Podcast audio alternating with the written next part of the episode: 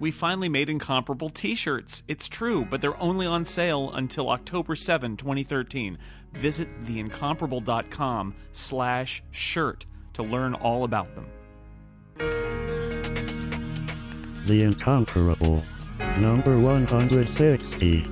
September 2013. Welcome back to The Incomparable. I'm your host, Jason Snell, and tonight we're going to be talking about a movie. I guess this is the latest in our series of, of kind of talking about classic movies from movies from the past that uh, we think about fondly. And this is uh, the movie where we take the red pill. Is it the red pill that's the good It's pill? the red pill. You Okay. don't want to take the little blue pill. No, a little blue pill, and you just you go back in the Matrix, which is what we're talking about. 1999's epic sci-fi movie, The Matrix. What we're not talking about, by the way, except maybe obliquely, are the sequels, because I don't want to bring you down. What sequels? The what now? There are sequels? There we go. That's the stuff. Hmm. That's that's what I was looking for exactly. So let me let me introduce the people, the fine people who are here to talk about the Matrix with me tonight. We've got David Loehr. David, welcome back again. We can't get rid of you now. You're on every episode. You're the new Dan Moren. I'm I'm the new Dan Moren. I'm I'm uh, Orange is the new Dan Moren. Okay, fair enough. It's good to have you here. Uh, John Siracusa is here as well. Hi, John. Hello, Jason. You mentioned that this is going to be a show where we talk about movies from the past that uh, that are classics and that we love. I may be on the wrong show. Well, yeah, it, they, I think didn't I say that they are loved or they're generally loved? I loved The Matrix when it came out, but we can. This is this will be very interesting. Uh, Steve Lutz is also here. Hi, Steve. Good evening, Mr. Snell. Thank you. Very good. And uh, we have we have a new guest who has not been on before. Um, she is one of the hosts of the very excellent Doctor Who podcast, Verity. It's Erica Ensign. Hi, Erica. Hi. It's great to be here. Thank you for being here. I appreciate it. You saw The Matrix lots of times in the theater, didn't you? I saw it nine times. Nine times, Mrs. Bueller. Exactly. You know, I saw it. I saw it only once in the theater, but I, what I remember is I was teaching a class, um, at a web a web design class back in the '90s. That was a thing we we taught was web design, HTML, to um, a bunch of grad students. And I remember one day all of the um, Mac screensavers in the class where we taught had been converted to the Matrix screensaver, and I was like, "What the heck is this?" And then like four of them came up to me and said. Oh man, you've got to see The Matrix. It's the best movie ever to blow your mind. I was like, all right, okay, and we went and saw it, and I liked it a lot. Um, uh, this is the first time I've seen it in in years, though, and, and I thought that was that was pretty interesting. I think I think this movie was very influential, and sometimes we cover these movies and um, and things that really blew your mind at the time. Sometimes you look back on them later, and they don't seem as impressive because everybody's copied them. And once you've seen it in a million um, beer ads in the Super Bowl, it's the bullet time is a little less exciting, but um, I still have a lot of fondness for the Matrix. So we're going to talk about it. We all watched it, right? We all watched it again, did we recently? Oh, yeah. We did. All Oh, right, yes. good. Not together, but we all we all watched it. Well, where to start? Does anybody have any opening remarks? I guess I should ask before we I bet John does. before we get into it. you bet correct. How did you know? this is why I ask, because John often likes to set the stage and tell us, uh, Uh, paint a little picture of where we're about to go, the journey we're about to take. yeah, I have more casual opening remarks. Two two things to say. First is that, and then we should all talk about this at some point. What what our experience was seeing the movie for the first time, and for me, the memory of seeing Matrix for the first time is defined by me knowing nothing about the movie. Like All I knew was that it would blow your mind, and there was a screensaver. See, I didn't even know that. This is this is the the before times, kids, when it was possible to go into a movie not even knowing that there was anything to know. Like not even knowing that someone said it's amazing. There were those ads. good. That the, And all the ads were was like, "What is the Matrix?" So it didn't Nope. explain anything. yeah, and I, I had nothing. I, I think I saw the poster while walking, you know, in Into with the my theater. ticket in hand, so I could see who was in who was in the movie. I knew absolutely nothing about it, and that I think is the ideal way to go into a movie. And I think it's an experience that's probably not possible unless you're a very young person to go into a movie. Like at the very least, you're going to know like there's something about this movie. There's some sort of big revelation. There's some kind of twist, something, and even just knowing that, if your mind works the way mine does, uh, can ruin some of the surprise. So that so that was uh, exciting, interesting, uh, and it and it really gave the movie more punch. And the second thing is that for a long, long time, I harbored very bad feelings about the Matrix, uh, mostly because it was so lauded by the people, you know, in my sort of circles of nerds and everything as being this amazing movie and everything. and I could not get over the ridiculousness of the premise. Like that, that I expected so much more of the movie to, uh, to you know, it, it wanted to do everything right, and yet the foundation of the movie made no sense. Uh oh, guys, this is a setup. Siracusa is here to get us. Yeah, and, and that bothered me. No, but what I'm gonna say is that when I, when I rewatched the movie, not for this podcast, actually, I rewatched it on my own like a, a couple of weeks before you suggested rewatching it. I had much better feelings about it rewatching it, like getting some distance from my anger about the you know the backlash. like all the everyone loves the Matrix, and you know, and and I I didn't like it because there was like, and I I mean I did like it. I do did have good feelings for me. Now getting some distance and being able to see it, sort of see it again for the first time. I felt better about it. So that's what we'll talk about today. Yeah, well, I mean, and that's a good thing that we should probably talk about now. I I, I mentioned that I had the grad student say, "Oh, it'll blow your mind, man," and John's told his story. Uh, Erica, we touched on the fact that you saw it a bunch of times. I guess that means you liked it. yeah, I'm not that masochistic. I saw it the first time and I didn't know I didn't know anything either. I had seen I think one of the teaser ads where you saw Morpheus jump and then Neo says "Whoa," and Yeah, that was well. it. That's the Keanu, right? That's the whole movie, though. Really. That's really all you need to know. But yeah, and I think I think uh, going along with what John said, that that was one of the things that worked for me that so much about the movie. I loved back in the day being able to go into a theater and not know anything. And in this this one, not only did I not know anything when I walked into the theater, I still didn't know very much about a half an hour into it, and I thought that was fantastic. It was sort of a reverse dramatic irony. Like the characters knew what was going on, well, most of them, but but I didn't, and I thought that was awesome. Steve, what was your Matrix experience? Did you have some grad students come up to you?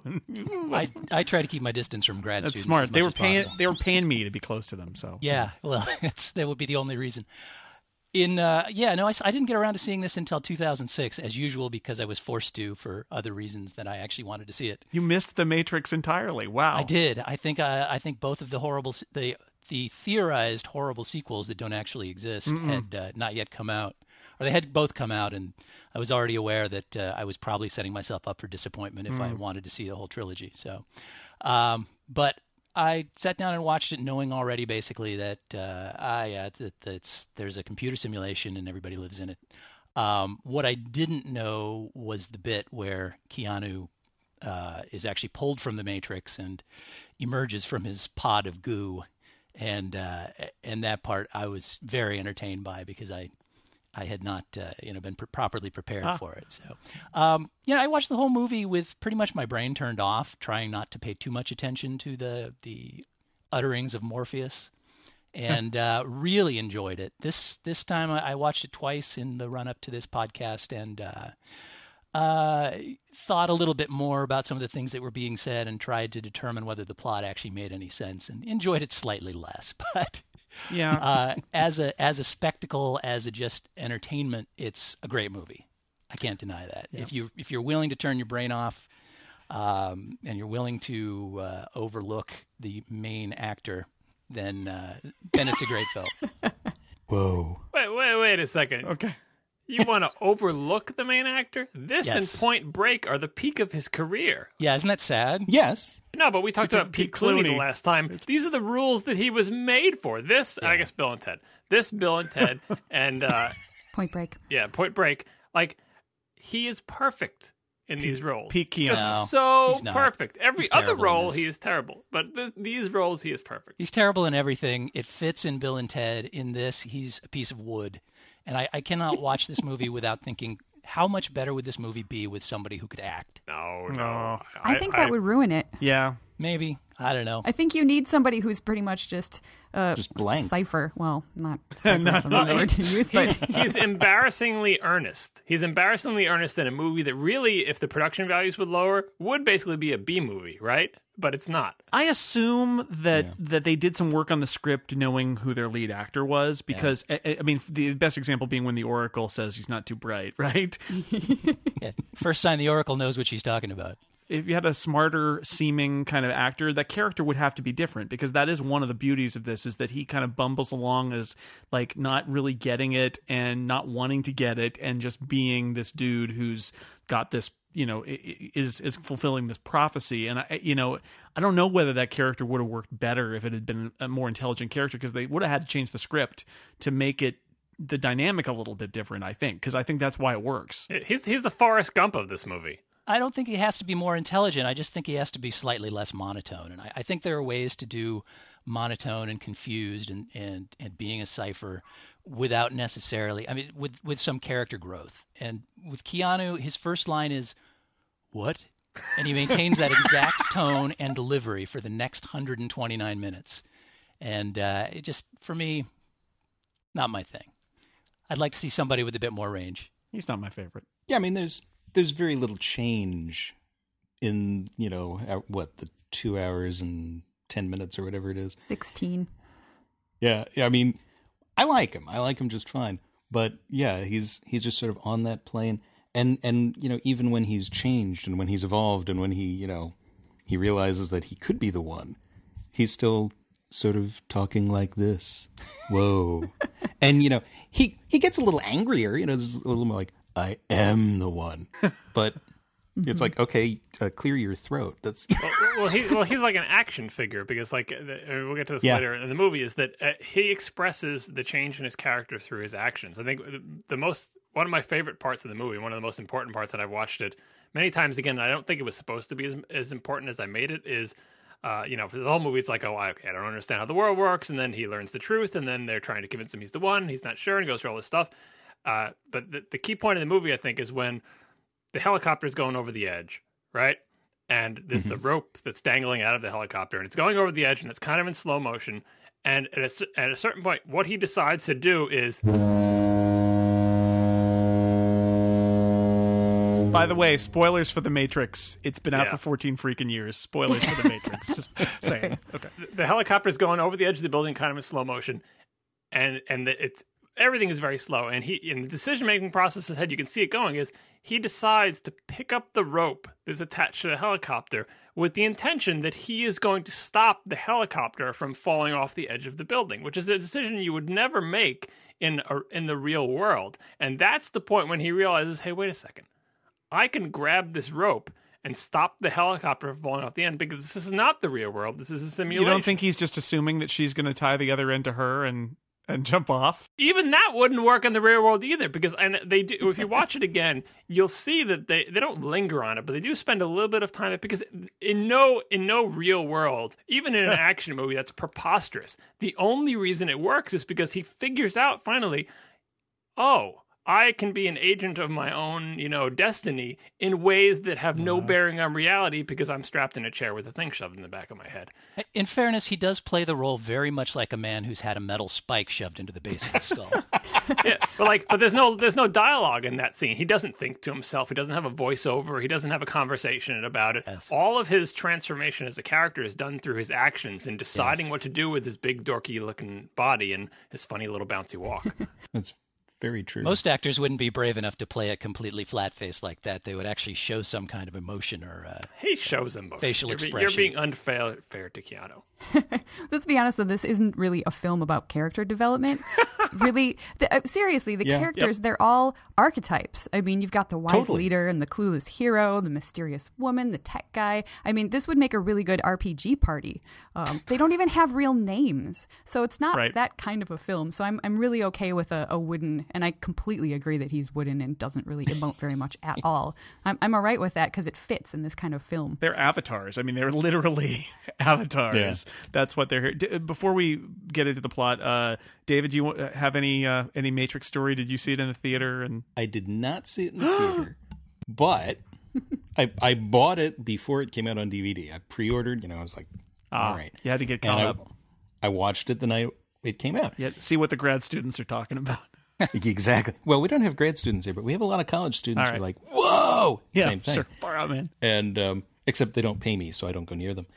All our listeners are grad students, and we've just Yes. killed the podcast. we apologize Hey, to the grad know what they students of the world. All right.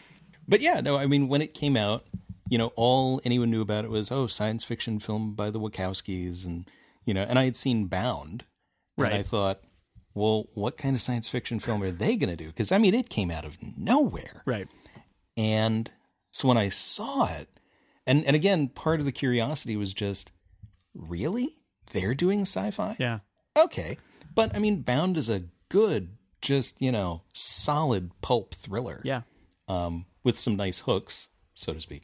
And um, so uh, when I'm you know I'm watching the movie and I'm going, wow, this is this is pretty good. I like this, you know, and it's got it's got a little bit of fake Philip Dick, but it's not Philip Dick, and it's better than all of the actual adaptations of Philip Dick that aren't Huh, anything right. like Philip Dick. So you know, I really liked it. you mentioned you mentioned Bound. Um, I, I also saw Bound before I saw uh, The Matrix, and the opening of this movie is Carrie Ann Moss in leather. Mm-hmm. In in the in what is she in the building in the heart of, is it the heart of the city hotel? Heart hotel O' the City. heart oh the city hotel Actually, before that, you get the cold open where it's just voiceovers. right and it of turns out later Right. it's Joe numbers. Pantoliano and the numbers are there and we go into the Matrix and you can hear that phone call that's going on in the background Which I only mentioned for the sake of symmetry because they echo it again at the very near the end of the film. right The right first sign there in the Matrix should have been the phone number with the 555 prefix. well, that's that's the, so somebody somebody on Twitter today was saying how um, when you rewatch it, you realize how much of uh, how much of the plot involves you know telephones and phone booths and wired Payphones wired phones. and- And they do have cell phones, but I said, well, this is why the machine set it in 1999, is because they needed to have phone booths. I Is guess. it a coincidence that shortly after this film came out, public phone booths started disappearing from the city? I don't think so. I don't think so I think it's the machines. They they figured it, they figured it out. So we see we see Trinity in the heart of the city, and and uh, I watched this with my wife, and she said that uh, she quoted dialogue, and my wife likes lots of movies, but she doesn't generally quote sci-fi movie dialogue back at me. I I'm the one who tends to do that in this relationship, and and she she turns to me as as we're watching it and says, "Lieutenant, your men are already dead." uh, which is such a wonderful thing because there's the police, the kind of uh, fat police guy who says, oh, "My guys can handle a little girl." He's this just complete awful, obnoxious cop, and and and we meet Agent Smith, and and he says, "Your men are already dead," and then we see Trinity dispatch all of these all of these guys and uh, and then we get that that huge chase scene and it's it's a, a quite a statement this movie makes right at the top that this is not maybe uh, the the kind of of movie that you're expecting. We have this strong female character who is in this action sequence and the chase and and um and does some pretty amazing things that you're like how is that possible? Right? And uh and then that leads off to her running to a phone booth and a car smashing into it. And it's like what did i just see? But it's a it really is a spectacular action scene to start a movie and i love it. Oh yeah. yeah.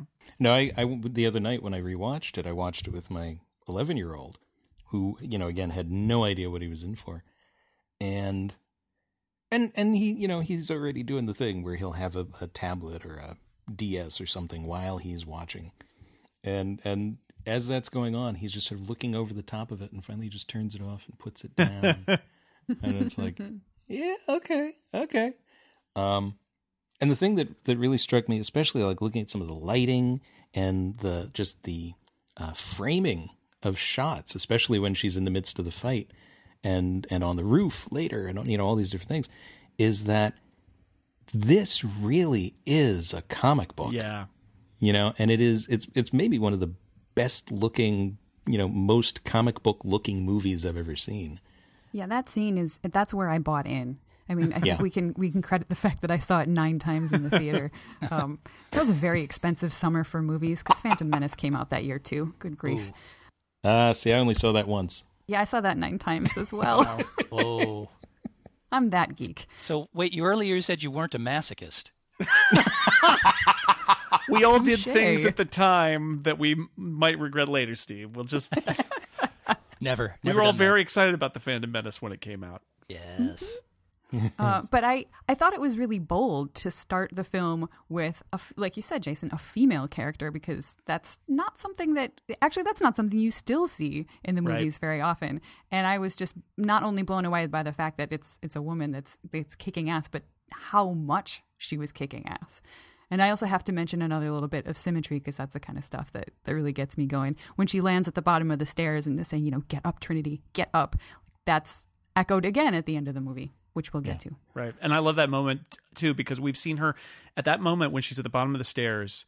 Um, laying on her back with the guns pointed up at the window, waiting for that agent to come through. This we've seen her do things that seem superhuman, and we definitely have seen the agent do things that seem superhuman. They've left the police behind, and there's that moment where immediately following this superhuman chase, she's laying at the bottom of the stairs and she's vulnerable and she's scared and she's waiting for that horrible monster to come through the window, and then she has to kind of like talk herself into g- getting to the next thing, and that's a great combination too because we've just seen her super part, and now we see her as you know obviously she is vulnerable. There's something that that these super people that we're watching are afraid of, and I, I love that combination. And then she runs, you know, runs down the street. It's a it's a indelible scene. I love that scene. Okay, let's step out of the matrix briefly and back into the real world. So I can tell you about this week's sponsor. It's namecheap.com. It was voted best domain name registrar by Lifehacker readers. It's one of the top domain name registrars and it offers some of the cheapest prices in the industry. I have several domains at namecheap.com, including my home domain intertext.com. It's known as one of the best registrars in the industry. It's got over a million satisfied customers. Since 2000, namecheap.com has been offering an unparalleled level of service when it comes to customer care. They've got professional support representatives standing by to assist you, answering any of your questions 24 7, 365. Namecheap offers some of the most affordable domain names in the industry, in addition to full featured web hosting packages, secure SSL certificates, WhoisGuard domain name privacy, and much, much more. And for a limited time, there's a great offer for incomparable listeners from Namecheap. Get your private ad-free email and a .com, .net, or .org domain for only six 99. But in order to do this, you have to visit my favorite URL in the world this week. It's namecheap.com slash incomparable. That's namecheap.com slash incomparable. And when you go there, you will see our logo, our Zeppelin is there, our rocket is there, our dragon, our robot, all the cool incomparable stuff is there.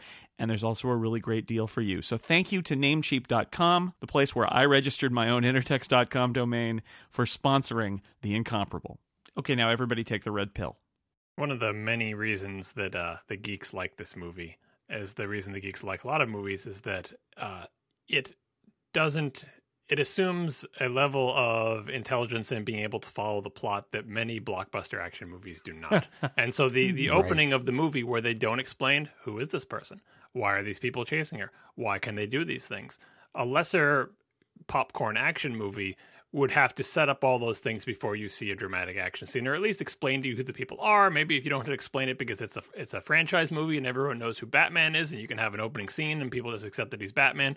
No explanation of who these people are, what's at stake, why they're chasing each other, why they can do these things in the premise of the movie or in the advertising or anything. Uh, Because in a in a movie like in a good book, the story unfolds and you learn things. But that is so counter to the way blockbuster movies are done. So any movie that gives you any credit to be able to follow a plot and, and reveal information later that, that you know lets you look back in earlier scenes and explain them gets such a big thumbs up from nerds, especially when it's sci-fi, because it's like finally you're not talking down to me as badly as you usually are. and I, I I definitely felt that in this opening scene because again, going in knowing nothing, I knew these weren't franchise characters. It's not based on, you know, anything that or if it was if it was based on a comic book or property that I I hadn't heard of or anything, and they just went right into it. Here we are, they're fighting. You we you will learn later why they're fighting, and it will make sense. And sure enough, you did, and and I like that. Yeah, that's exactly the reverse dramatic irony I was talking about. It I like movies like that because it makes me feel like my time was worth something. Yeah. I've accomplished something. It's not like, you know, Captain Info dump at the beginning of the movie telling me everything I should know. And and the thing that's that's really striking is that you know because it's not based on an existing thing, because we don't know who this is, because it's not either of the two big names who are advertised in every piece of marketing. It's not Laurence Fishburne. It's not Keanu Reeves. Who is this? Maybe the thing. Maybe the truck really did kill her when it crashed into the phone booth. You know, we have no idea who this is, and suddenly we realize that any one of these characters could die at any moment, and suddenly there are stakes where James Bond is not going to die. And why are these phones so important? That people will run into them even though the truck is going to smash And then, you know, again, spoiling later, uh, when Keanu dies, and you go, wait a minute. And then suddenly he's not dead. So they've even changed that rule by the end of the movie. And it's like, Spoiler alert: Keanu Reeves doesn't die at the end of the Matrix. Just, again, for those who are catching up, sorry to ruin it for you. It's been out for 14 years. Not that you'd know. So that we cut, we cut. Um, and we get the we meet we meet Keanu Reeves, and he is this kind of uh, schlubby programmer guy living in his little apartment. And there's a knock on the door, and there's some kind of uh, uh, there's there's a really douchey guy who wants a who wants like a disc or something, and talks about mescaline. That's one one of the most embarrassing lines in the entire movie. It's the only way to fly. This glowing ginger who has the audacity to call Keanu Reeves whiter than usual. Yeah, I know. And and and uh but the but the the the girl who's with him, she's got the white rabbit tattoo and he's gotten his mysterious text glowing green text message on his computer that says to follow the white rabbit. And so we get what and what I re- now I think about it as this descent into the mystery of the Matrix, but at the time I'm thinking, oh, this is what this story is going to be. The first time this movie unfolds, it's like, you know, now I'm un- understanding what I'm seeing. It's a regular guy who, you know, it's almost like um what's the Martin Scorsese movie After Hours with Griffin Dunne, right? Where it's a regular guy Yeah. who gets into a series of ridiculous situations and goes further and further into the underworld. And that's originally that's what I thought it is and that, what it is. And now we know it's really just him um, getting to the nightclub so that he can meet uh, Trinity, right? That establishes his character as not the character that the geeks will identify with. The Yeah. moment that he credulously believes that, that that he doesn't like an actual nerd would be like, that's an actual coincidence, and my brain is applying significance to it because it seems like, whoa, that must mean that like they totally just said white rabbit and someone has a white rabbit, you know. But he is credulous and he is stupid and like He's the Forrest Gump of the movie, and so he goes along with it. So right, right out the gate, we know. Okay, I'm not identifying with Neo. He also goes out He's, to the he's club. not a skeptical nerd. I would not have like done I that. So I do like Right. that he And- keeps and- his super secret Sony inside. mini discs in a hollowed out copy of Simulacra and Simulation. Yeah. Mm-hmm. Open to the page on nihilism. I love the Sony mini disc thing. By the way, that looks better Yes. and better as time recedes. It's like, what kind of crazy tech is this? That's the second layer of this movie. Is that when you know I showed it to my son as well. The idea of like t- 90s technology, phone booths, uh, that the that the Nokia cell phone that snaps open was Oh, yeah. supposed to be impressive. Like Yeah. all, all that kind of retro futurist Hey, stuff. it was impressive. That was Sure. super impressive. is one honking phone too.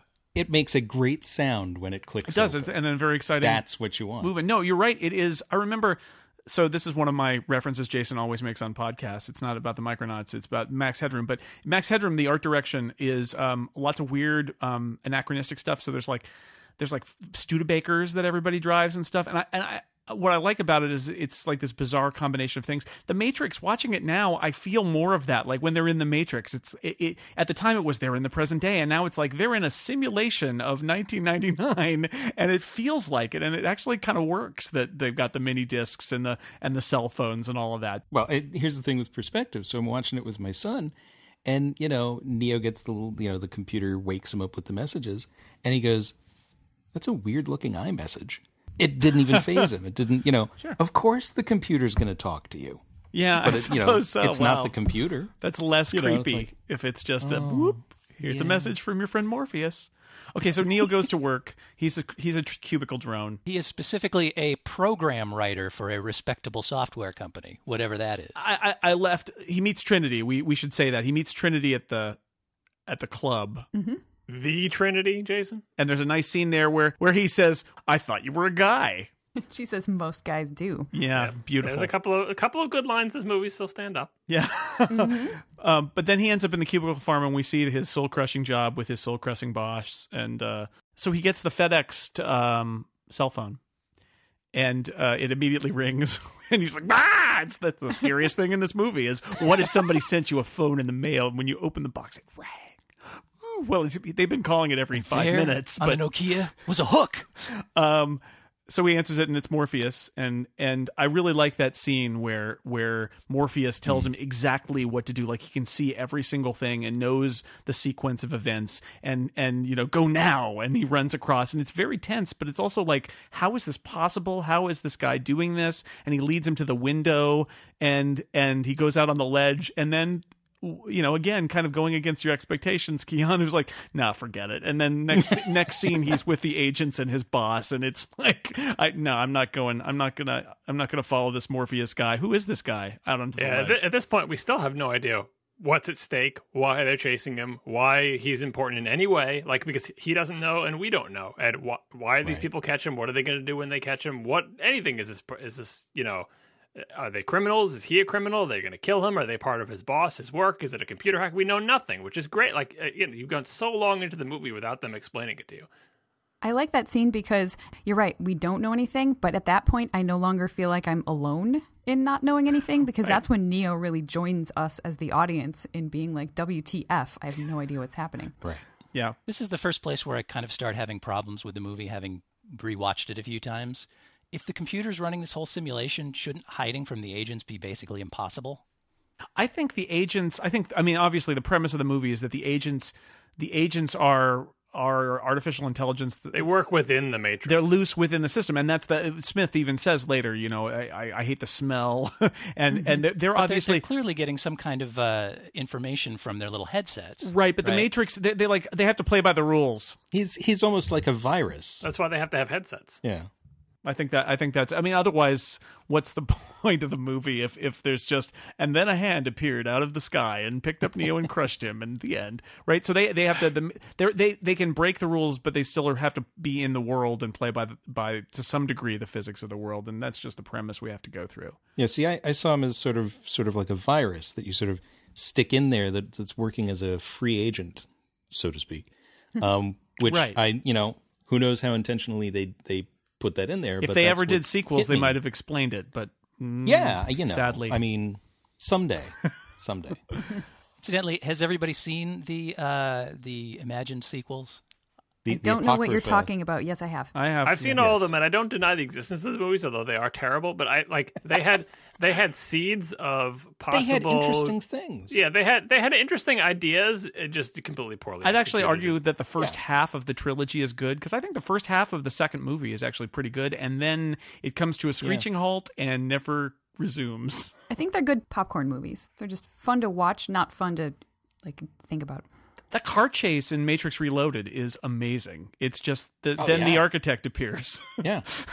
Yeah, there's there's great action scenes, but you have to you have to figure out it like for the first movie there's a clear arc that we'll travel through of like be you know beginning middle end we see you know the beginning you don't know then you do know and it's revealed and there's a climax and blah blah blah and they just didn't come up with that for the next two movies they just wanted to finish telling the story but didn't figure out oh then we have to have two more movies and each one of those movies needs to be a satisfying self-contained Right. story Yeah, that's about that right. continues the plot and they said no we're not going to do that There- There's gonna- a lot more just gonna have- downloading happening in those movies in terms of of mythology and stuff instead of really more satisfying stories. I mean, the fact that the third movie ends up being a giant um, like mech gun battle kind of thing is sort of disappointing. Although, although you could say that about the end of this movie too, and maybe we'll maybe we'll get there. Although we're going very slowly through it. I, I uh, they they put a bug in him. They put a they put a bug in him, and then he wakes up, and and and I feel like we're still at the point in this movie where there's a question about whether um, anything truly fantastical is going on. We're sort of in that is he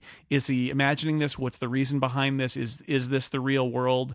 And I feel like the moment where um the moment where he gets what his mouth kind of closes up and his they, mouth closes and they stick the bug in him and all of that it's like oh my god what is happening now? That's that moment where it's because just once the mouth closes up you're like okay is this does this movie does this movie have magic? Something is or going on. is this or is this all like a, a drug trip or hallucination? Because previously everything had been you know guns fighting but no no like fantasy elements. And then once his mouth closes over like that like it's either a horror movie or a fantasy movie or there's some sort of drug thing. And they tease you by saying okay now he wakes up. Maybe he dreamed all that. It seemed like a dream sequence didn't it? And you're still not sure what's going on but now you don't even know what genre the movie is anymore which Yeah. is great. The first sign that things are not quite right is, for me, the best thing in the movie, and that's the way that Hugo Weaving talks. He's amazing. He's, Oh, yeah. he's halting. Mm-hmm. He's got that kind of weird half accent. He, he has little pauses here and there. It's like he's struggling to figure out how humans talk, and he's he's trying to wrap his programming around it, and it's it's wonderfully done, and it really racks up the tension. I think. Something I noticed for the first time during the scene where they insert the bug this time out, there's this funky little divot a little up and to the left of Keanu Reeves' belly button. It's like a, a bonus navel.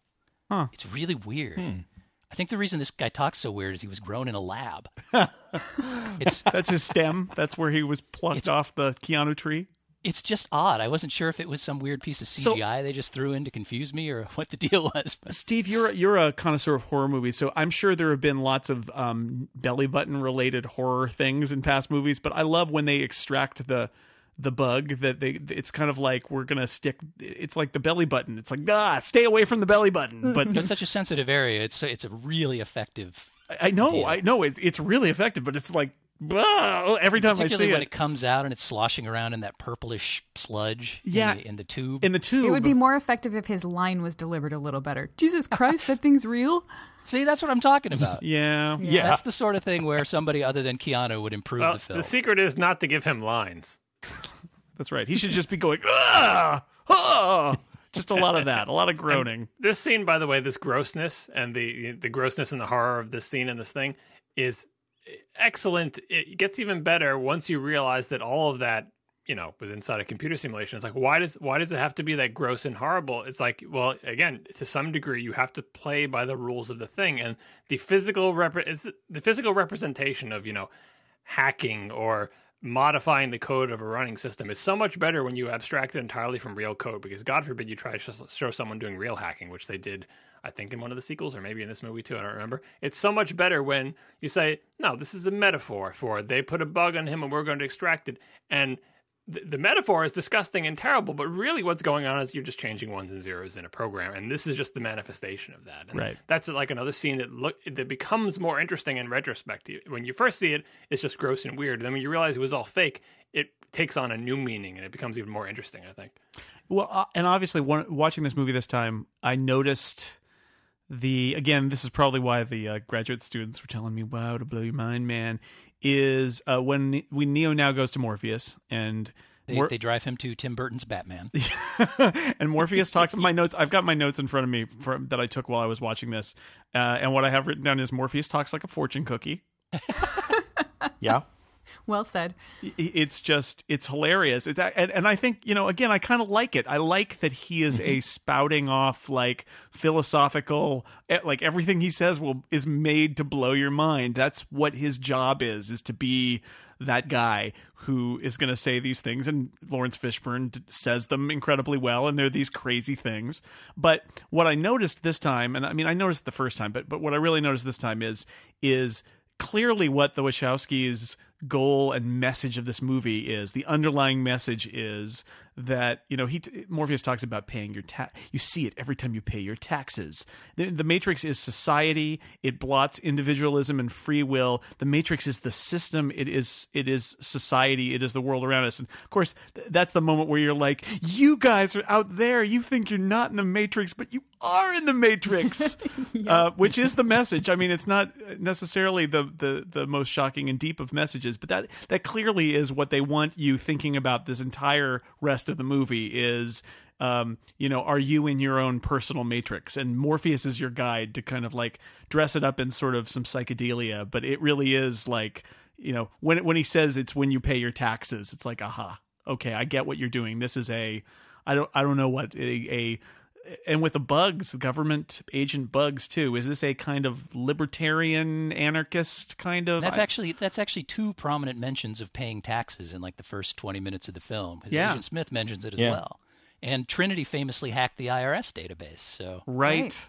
That's right. Well, like they do balance it off. They are self-aware enough to balance it because Morpheus does talk like a fortune cookie and he spouts all this crap. But there are characters they intentionally put in the movie who are like that Morpheus guy. He's nuts, right? Like, like even his crew around him is like, "Uh, all right, Morpheus. Like they they realize he talks like a fortune cookie. They realize how ridiculous this is, and so there's skeptics in the movie. Like we're not supposed Yeah. to take him seriously. Obviously, he takes himself totally seriously, but the people around him are like he's that Morpheus guy is a little bit off, and you know I may or may not believe all that crazy crap that he's spouting, and it's amusing or whatever. So he is balanced by that, and I think the movie is not like that. Clearly, that's Morpheus's role, but I don't think it's the filmmaker's position that you know, hey man, you're the Matrix has you every time you pay your taxes. Right. That's what that's what one character in the movie says, and other characters think he's nuts, and like they just you know try to find the balance between.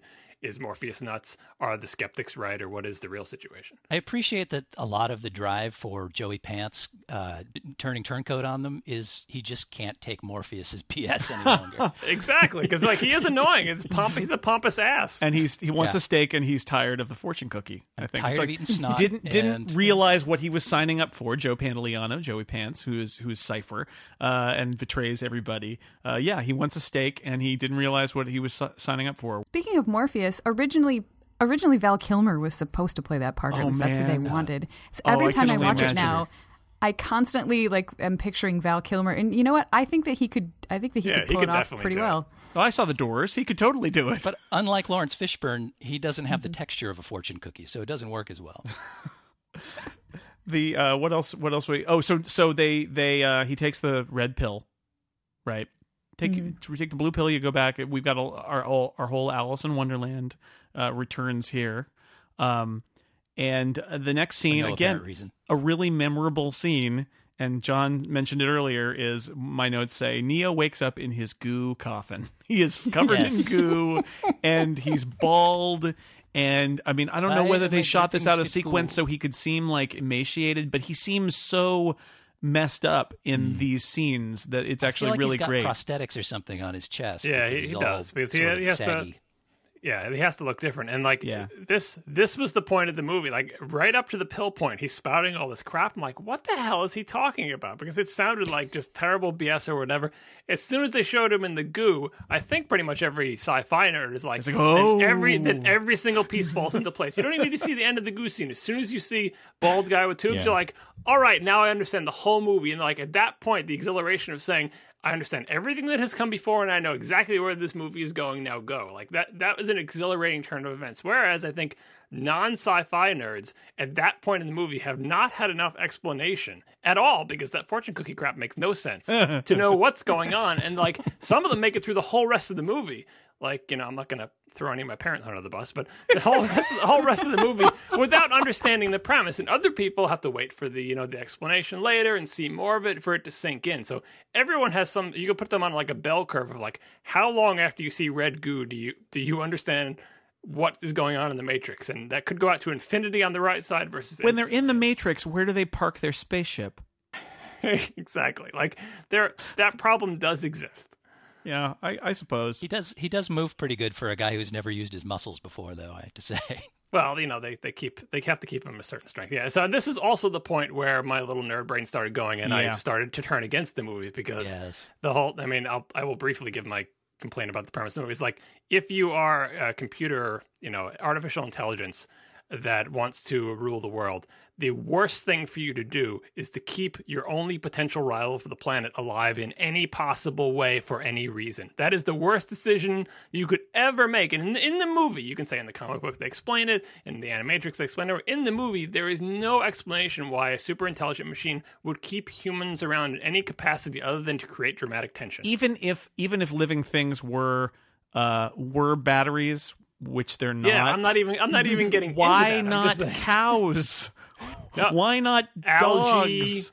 Why satellites that collect geothermal heat, like Elephants. The, the worst thing you can do is keep humans around, and like I'm not even getting into like, is it good to get energy from living things? Like, not even discussing that. Just saying like, the worst thing you could do is keep humans around. Get rid of the humans. Job zero. This is the Skynet AI version of the villain not killing James Bond before he tells him his Yeah, plan. Skynet had the right idea. What did Skynet want to do? Kill, Kill all everybody. the humans. Yeah, it's kill all pretty humans. simple. And, and what is the point again of, of having to feed the battery people this dream world in order to oh, keep no, them under it- control? it They're just already goes locked down. up it in their just little goes, goo pods. Yeah, What are they it just goes do? downhill from there. Once you once you've Yeah. got that premise, given a false premise, anything follows. See, so if, you're just if- like, if all you take the science out, I actually like. I like.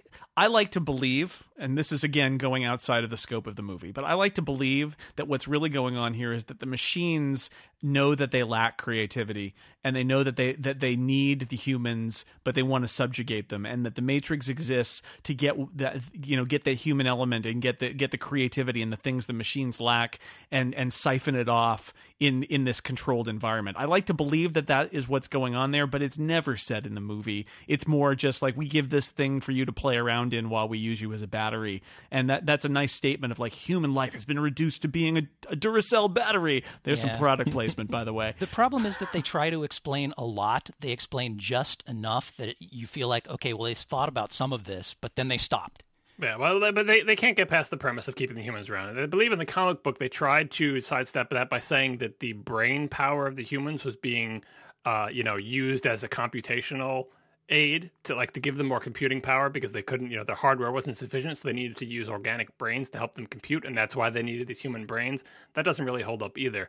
My my favorite take on this is. Uh, and we'll probably we can talk about this more at the end. Why these two things are better than the sequels? The Animatrix animated movies, which are prequels Yes. to Yeah. this, they are. I like them better. Yeah. because I like anime. I like them better than the first Matrix movie. And, and they're shorter as Huh. well. So that's exactly Yeah. it's right up my alley. It's, it's not surprising that I like that because in those movies it explains how this AI comes to be, and that AI really wants to kill the humans. And then it kind of towards the end, you know, it's going to lead off into this premise where you keep the humans around for some reason, but you can pretend that doesn't ever actually happen. So I recommend everyone go watch those if they can find them. I just think it would have been even better if they had said even less about why the humans were being kept around and just left it a complete mystery. we don't understand the ways of the machines. Well, yeah, especially if if the agents aren't really the machines, they're just the security agents running in the matrix, then yeah, it would be better if it was really just like we don't even understand why they do what they do. Because it's a terrible decision. it's a bad idea. I, I assumed it was like the uh, the dream state and the creativity of, you know, it's it's one thing to be in a coma, but it's another thing to be actively living and creating and dreaming in that dream state, and that that was what really charged up the batteries, as it were. That you know, it wasn't enough for them to just be living, breathing, pumping blood. They had to be creative too. I don't think Well, it's that, supported that, by that the plays script. into the yeah, It's the, not. the- It's the- not. the magic of the magic of emotion and thought that somehow there's this extra physical world in which our emotions are you know are harnessed into energies that are beyond the powers of machines and blah blah blah which is fine if you're going to do Yeah. a superhero movie with telekinetic stuff or whatever but if you're going to do a sci-fi movie not so great Right. sign of a film with great spectacle is that you're willing to say, "All right, well, I'm enjoying the uh, what's going on here enough that I'm just going to stop thinking at this point about the major Yes. plot holes and the things that they aren't explaining, and I'm just going to go." I do it." that when the battery thing comes up. I'm like, yeah, bu- bu- bu- okay. Yeah, yeah, and that's something that I'm I'm willing to do with the Matrix because the film is so well done in Yeah. other ways. Okay, um, let's see what else we got here. I, I wanted to mention the um, the prophecy stuff. I, I'm not a big fan of the you fulfill a prophecy thing, although I do, I think they do some very nice things with it in this in this movie, especially that moment in the plot where uh, Joe Pantoliano is basically about to pull the plug on Neo and and there's that whole question of like well this can't be because we know that he's the prophecy guy and they're going to prove him wrong here. And so they they they push that to the limit. I even though the actual prophecy doesn't really make a whole sense because they say that like there was a great prophet early on and we're waiting for him to return um which is is you know it's a very very you know christian image. Um you know and so is neo a reincarnation of somebody or is he you know it's not explained but it just seems it seems to me like it's sort of slapped in there. Like we need something kind of mystical um but we'll you know i'll explain later it is one of I, I, liked it because the the prophecy and first of the Oracle actress is great, but like I liked it because like Morpheus's crap, you're like, come on, no one's expected to believe this crap. Like it's unreliable. No, it's not accepted at face value. Uh, and in many points in the movie, like they don't tell you, oh, this is the prophecy. It's totally gonna be true. The whole time you're like, this sounds like crap, and other characters are like. Yeah, that does kind of sound like crap. And then things happen that seem to counteract the prophecy. You're like, see, that prophecy stuff was crap. Like, they kind of try to want to have their cake and eat it too, making you disbelieve the prophecy just like Neo does, and then you believe it. And even when it all comes to fruition, you're like, but was that the prophecy or was that just what happened? But I, I like that. It's like they, you know, they don't pre- present you with the prophecy and expect you to swallow it whole. They expect fully that you're going to hear this prophecy and it will sound like bogus crap. Uh, and they, that wonderful scene in the kitchen plays off of that, I think, deliciously, requiring again Keanu Reeves to do nothing except for look like an idiot the whole time, which he does great. while that actress, uh, you know, what's really going to crumble your cookie later or whatever, you know, that that whole Bake scene. your noodle Bake your noodle, yeah. Bake your noodle. like it could get much more baked. but they were actually they were sort of threading that throughout the film um, and i like that they sort of walked a fine line and said that you don't necessarily need to believe this but even at the beginning the uh, you know the the twerky guy at the beginning says you're my own personal jesus christ. And then you've got him you know flying away at the end. He's he's definitely some sort of you know he dies. Christ-like superhero figure rises again. At least his name isn't like john john uh John Carroll or something like that, where, where it's like, oh, John from Cincinnati. Another Jason. Tolkien tie-in here is like the I believe it's the end of it's either the Hobbit or Lord of the Rings. Someone in the chat room will tell you where uh, Gandalf says to uh, I guess it's the Hobbit. Gandalf says to Bilbo and says, "Surely you don't disbelieve the prophecies just because you had a part in bringing them about." Like Gandalf's big thing is like, huh, you know, Bilbo's like, "I did all this stuff. Look what I did." And he's like, "Well, it doesn't mean the prophecy wasn't true just because you helped bring it about. You know, you were a tool of the prophecy versus being your own free agent." Yeah, Gandalf and the Oracle would have some disagreements about prophecy, probably. Well, I mean, that, that's one of the things that really tickled me the first time I watched it too. Was again just seeing all the the little religious allegories and little things they stuck in there, and not from any one particular religion. it's all over the place and, and, and not taken too seriously. Like the whole Oracle scene, I feel like actually is great because Morpheus is so serious about it, and she totally, the Oracle, totally defuses it. It's like this is not, Yeah. yeah, nah, it's not Yeah. that serious. Want a cookie? Have a cookie. You're not too bright. Have a cookie. And just the fact that she's completely completely subverting your expectations as being, you know, oh my gosh, we're going to see the Oracle. The Oracle, the Oracle. It's so exciting. And then you get there and she's just this this cute little old lady who's baking cookies in a very nondescript apartment. Yeah, she lives in the in the Brady Bunch's kitchen. Mm-hmm. Yeah, and and she and she also completely co- contradicts Morpheus, right? She's like, "Nah, sorry, kid, you're not the one." Which is like, "Oh, what Yep. a relief! Keanu is not the one." And they hinted like, well, what did she tell Morpheus? She never actually says that though. If you listen to the exact words she says, she never she just says kind of like, mm, looks like you're waiting for something. Yeah, disappointment. Yeah. Yep. Yeah, no, it's great. And and that's so I can talk about like, oh, you know, there was a person before and all that, but I I feel like that's the setup, right? It's like we're supposed to buy into Morpheus's cra He's super excited. It's like I finally this is my thing. I find the one and I finally found him. It's really awesome. And then you go there and it's like, "Nah, don't get too excited about it." kid." And then, then Morpheus doesn't want to hear what he doesn't want to hear about it. He's like, "Don't- don't tell me what she told you. no, he it's- still it's he doesn't want to My ruin it. I know it's awesome, uh, but you can't tell me. But it's super awesome. Although I, I again I have a note down here is like is the, who is the Oracle? Is she a program or something? But I think that's what the sequels talk about, and it's it's sort of. But I, I like I like that. Anyway, they leave the Oracle, and we get the we get the black cat, who's the glitch in the Matrix, which is every now and then I see a black cat out in the street, and I'm like, is that the, is it a glitch in the Matrix? Deja vu. Makes me uh, paranoid. Um, it's like when I pay my taxes. I no, that never happens. I never think about the Matrix when I pay my taxes.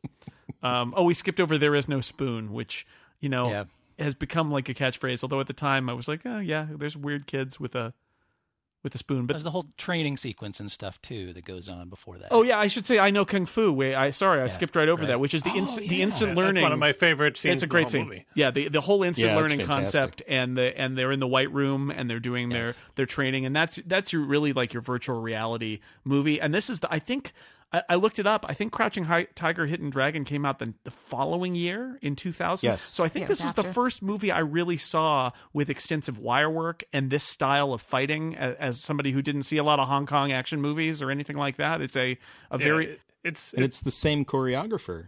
yeah, so we've seen it. We've seen it since, but at the time I was like, "Whoa, this is not like anything." I think me and a lot of Western audiences had ever seen in terms of fighting. But but not just the action like they did the genre of like the, the the kung fu movie you'd see like in the afternoon on saturday mornings when we were kids you know you're granted with the wire work makes it more impressive but the basic premise of like oh you're master and student being taught stop trying to hit me and hit me like that fits in any kung fu movie i watched Sure, it's the growing up the Karate you don't Kid. need to you don't need virtual reality you don't need wire fu it's just like and that's the great thing about these movies with virtual reality is within them you can have as many small genre movies as you want it's not the holodeck so they're not going to be like detectives in the 40s but like they could be if they Sadly. Wanted so right in the middle of this movie, they had a tiny master student training sequence in which the student has to believe and fails, and he tries to do the jump, and uh, that's that just tickles me that you can you could just mix in other genres in this type of movie, and they would go on two movies later to squander that premise by not using it again. Yeah, it's kind of the way. genius of the film that that they can really do whatever it is that they want because they're in the Matrix, so they can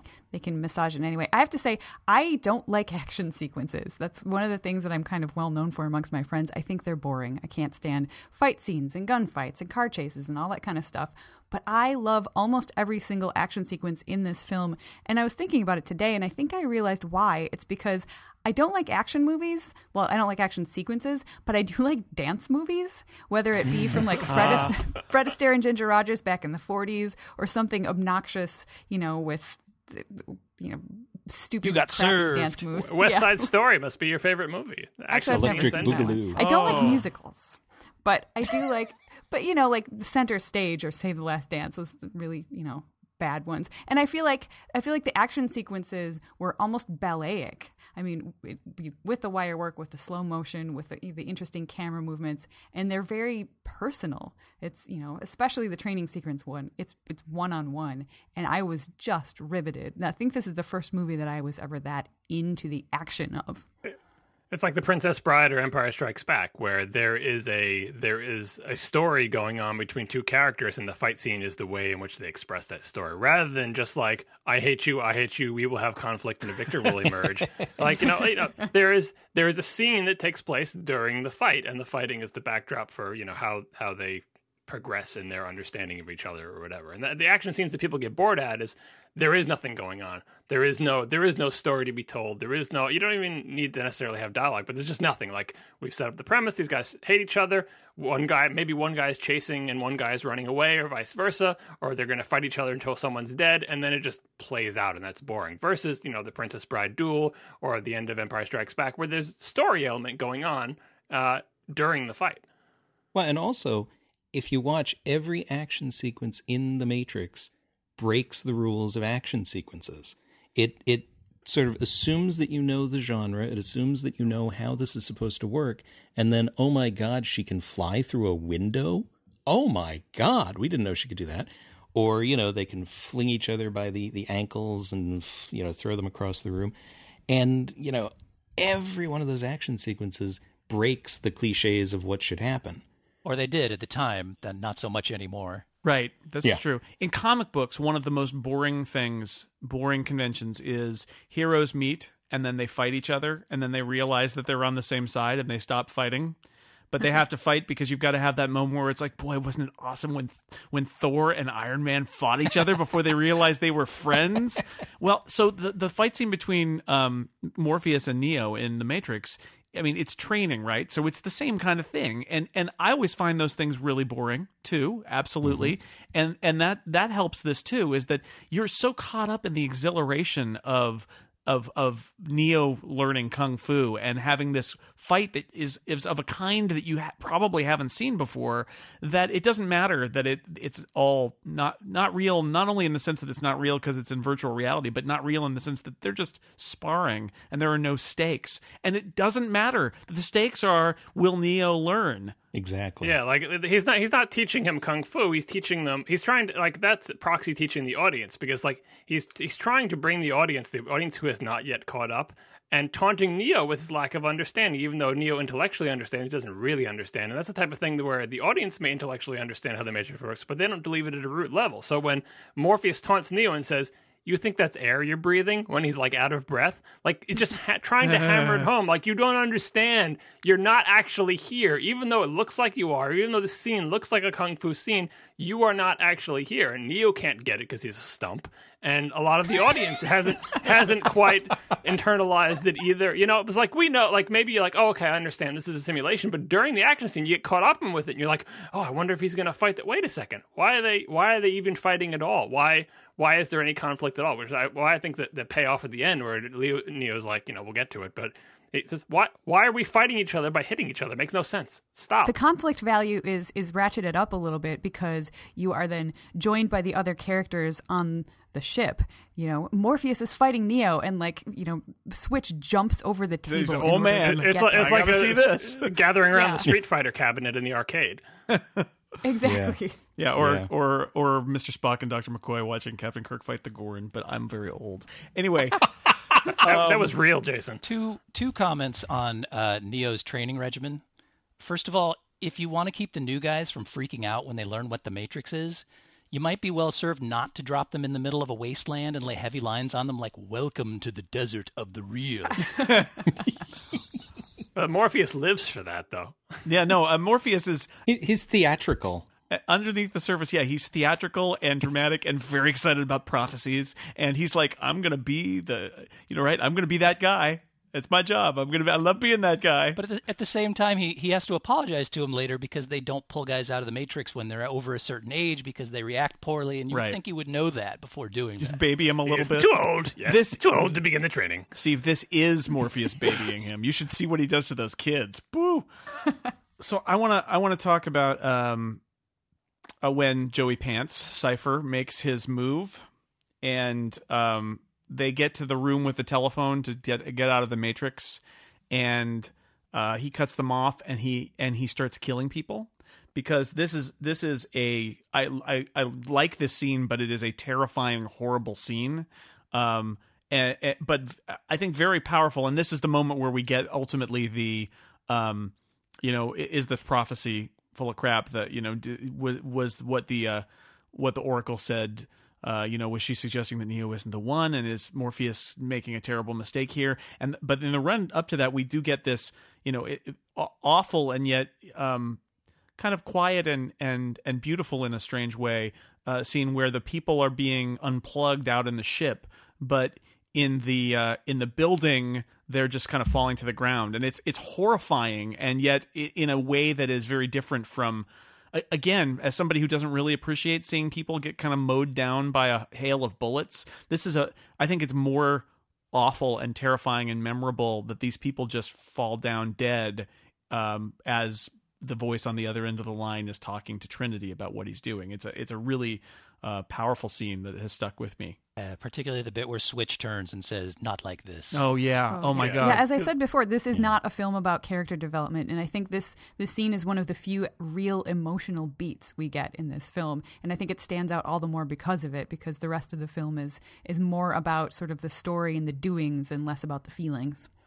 Because finally they get to the point where they think most of the audience understands the separation, and then they have somebody kill somebody in the really real world for realsies, right? And then and hammering home the point that when you go into the matrix, you give up agency of your actual physical body, the one that counts. Like all this playing in the matrix and all these skills that you have and the way you're dressed there and all the fanciness, while you're doing that, you can't stop him from unplugging your head because you're there and because of the rules of the thing you got to get to the landline and everything. So they you know it's, it's kind of like they're now stranded like they've just uh, you know it's the ghost door in uh in Locke and Key right they've they've separated their body still exists it's Yeah. there but they're not in control of it anymore I mean, he doesn't really do anything that should technically kill them. It's just that their consciousness is no longer attached to their body, and then he disconnects the two. Right. So once they were so powerful, being able to do all this wire fu inside the matrix, but really they're entirely powerless because their bodies are in these chairs and they're in their terrible uh, Target sweatpants.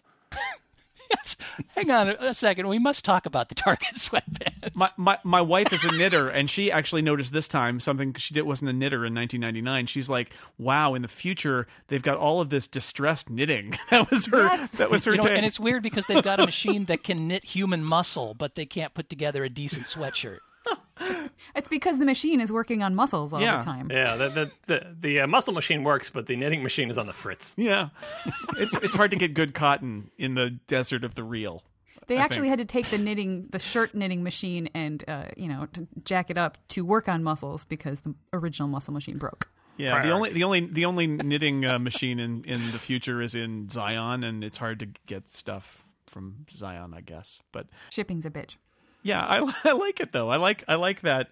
I like the art direction in in the other world. But the fact that it's you know if this movie were made today after after like Traffic came out, I think the the film grade would be much more aggressive. I think not to get too more movie nerdy, but like it would be even bluer and colder and and even warmer inside the matrix than it already is but i, I like that it looks different and it feels different and it really is crappy and that that helps un, you understand kind of the motivation of of joey pants i think more than the desert of the real kind of scene Well, it's, it, it's, it's, it's not that- just it's just like not this just warm in the sucks out Matrix. here They did green in the Matrix, Right. which is very off-putting, and I think they did ramp it up really. Because now when I watch it, I'm like, boy, they really greened it up in the Matrix, didn't they? And I, I think that works to be be off-putting. Like it looks different, but it's also it looks it looks a little bit Looks a wrong. little Like, wrong, why, yeah. Why is it green? That's That's ugh. actually one of my favorite parts of the film, just how completely stylized and immersive it is. Um, Yeah. You get, you know, the, the greenish, the yellow versus the blue, and the Matrix feels very almost noir. You've got a lot of rain and thunder and these tall buildings and, and the phones. We keep talking about the phones. That's Oh, yeah. another thing you see in, you know, old detective movies and stuff. And then on the on the other side, it feels so different. Not only does it look different, but it just has this sort of like you just feel damp watching it. Like it's just like I'm, I, I, you get cold. yeah and it's unpleasant it's it's you should be excited it's like oh we're on a hovercraft in the future things should be awesome now and it's not it's it's it's gr- it's dirty and crappy and they're kind of They're in the sewers. Yeah, and then welding stuff together, and and it's uh, and, and bad knitting, distress knitting in the future. So so it's everything that is you know the future is here and it's terrible. it's Is- got the yeah. the alien slash you know Star Wars slash the abyss kind of dirty grim future. And I, I think that like their their ship that little hover ship is a cool looking ship. And it's interesting that the most futuristic things in the movie are not inside the matrix because that's just plain old 1999 with you know with agents. But outside there's the possibility of really cool stuff like the you know the, the what do you call it? The Sentinels. squid. Yeah the sentinels. They look really cool. The They're ship awesome. looks really cool. Like you know inside the matrix anything can happen. A killing machine designed for one thing, and that one thing is search and destroy. That's two and they're, things. pre- they're pretty good and they're pretty like they're scary and intimidating and you know uh, menacing Also, you started out by calling it a killing machine. Wouldn't that be the one thing? It's designed for killing. Oh, also somebody in the chat room points out, and I did not know this, but he says newer DVDs of The Matrix have actually um, ramped up the film grade to match the film grade in the sequels, and that originally it wasn't quite as green. Which I didn't. I don't know if that's true or not, but that's an interesting idea. that, that could explain why it looked on to greener to me when i saw it Yeah, I just, I suppose, I, you know, I, I suppose what I was expecting it, now that we live in a world where f- there's so much aggressive film film grading um, in movies, color color shifts, that the the real world would be much more aggressively kind of cold, and, and and that the Matrix would be more warm and really. But instead, it's you're right. It's sort of like you can go into our weird cold green world or our weird cold blue world, and there's mm-hmm. no comfort zone in either place. And maybe that's maybe that's what they intended. well they didn't they didn't fuzz anything out like i think about traffic when i think about this even before like 300 remember the movie traffic like Yeah. where mm-hmm. they just blew it out with like it's almost like a black and white movie but with yellow and just huge film grain No, like, no, we're in, we're in Mexico. Every, no, I think I mentioned traffic uh, a couple minutes ago. I mean, that was the start of the oh, we're south of the border. Everything is yellow now, right? It's just like the film grade became the storytelling. Yeah, and they do that, you know, to a lesser extent in individual scenes when you're showing war footage or stuff like that. But Sure. then uh, the, the, it culminates in something like 300, where it's like, okay, this isn't actually, you know, this is a painting, Yeah, every every frame has been photoshopped. or, or or Sin City, you know, whatever. All right, so so um they the moving ahead they uh, decide so so um Morpheus has been taken by Agent Smith. Yes, because for some reason the leader of every ship is given codes to Zion's mainframe. Mainframe. They're still using You, mainframes. you were supposed to have turned your brain off by this point. Remember, Uh, everybody? yeah. I Just can't for its help own, it. For its own safety, you should have hid it away. Is there a moment it where, where rebels so- against somebody me. goes click click click click? I'm in. Like Willow and Buffy the Vampire Slayer, it's like every hacker scene ever. Um, I'm in. I'm into the secret mainframe of. Yeah, never mind. Anyway, so they get Morpheus, and what this means is that they can set up this thing where we're supposed to abandon Morpheus. Neo is the one. Morpheus isn't important anymore. He's fulfilled his purpose. He's found the one, and and that that makes Neo say, "No, I'm gonna go get. I'm gonna go get Morpheus." Um, and he gets lots of guns, and they say nobody's ever done this before. And that's Um, why it will work. yeah, and we get the, we get the inter, interplay where there's I really like the t- I think there are two interrogation intercut scenes between Smith and Morpheus where Morpheus is tied to the chair. And I, I mentioned it earlier. I love the I hate this place. It's the smell. And he says I fear I've been infected by it which I really like. It's like maybe the, these agents are getting worse because they're getting more like us I love that I like that he hmm. says it's the smell if there even is such a thing. yeah and he touches his sweat and mm-hmm. gets it Yeah. on his hand and then he smells it and it's like whoa And we are we are spared the terrible dialogue that would have existed if they had Morpheus arguing with them. You'll never get anything from me. What does Morpheus do the whole scene? Looks like he's basically He rolls his having eyes a, back. having a stroke. Yeah. which Stroking is out, which is the best we could hope for. there are no fortune cookies for a situation like this Yeah, because you can't have him like arguing. I will never bend to your will. Like that would be terrible. It's much wise to man have, remains to have Hugo silent. Weaving, you know, do his sort of soliloquy, Yeah. wiping the sweat off his face with his fingers. Like that's that's what makes that scene. yeah Well, he's got mercury running through his veins at that point, so he's kind of busy trying to just keep it together. Yeah, yeah, exactly. But I love, I love that. That's that. This is the moment. This is for Agent Smith to shine, where we see that he's he's um he has this great disdain not just for humans but for the Matrix itself. Like I don't want to be here. I want to get out of here. Get me the codes to the mainframe, and I can leave you stupid humans and your stinky, stinky Matrix behind. It's great.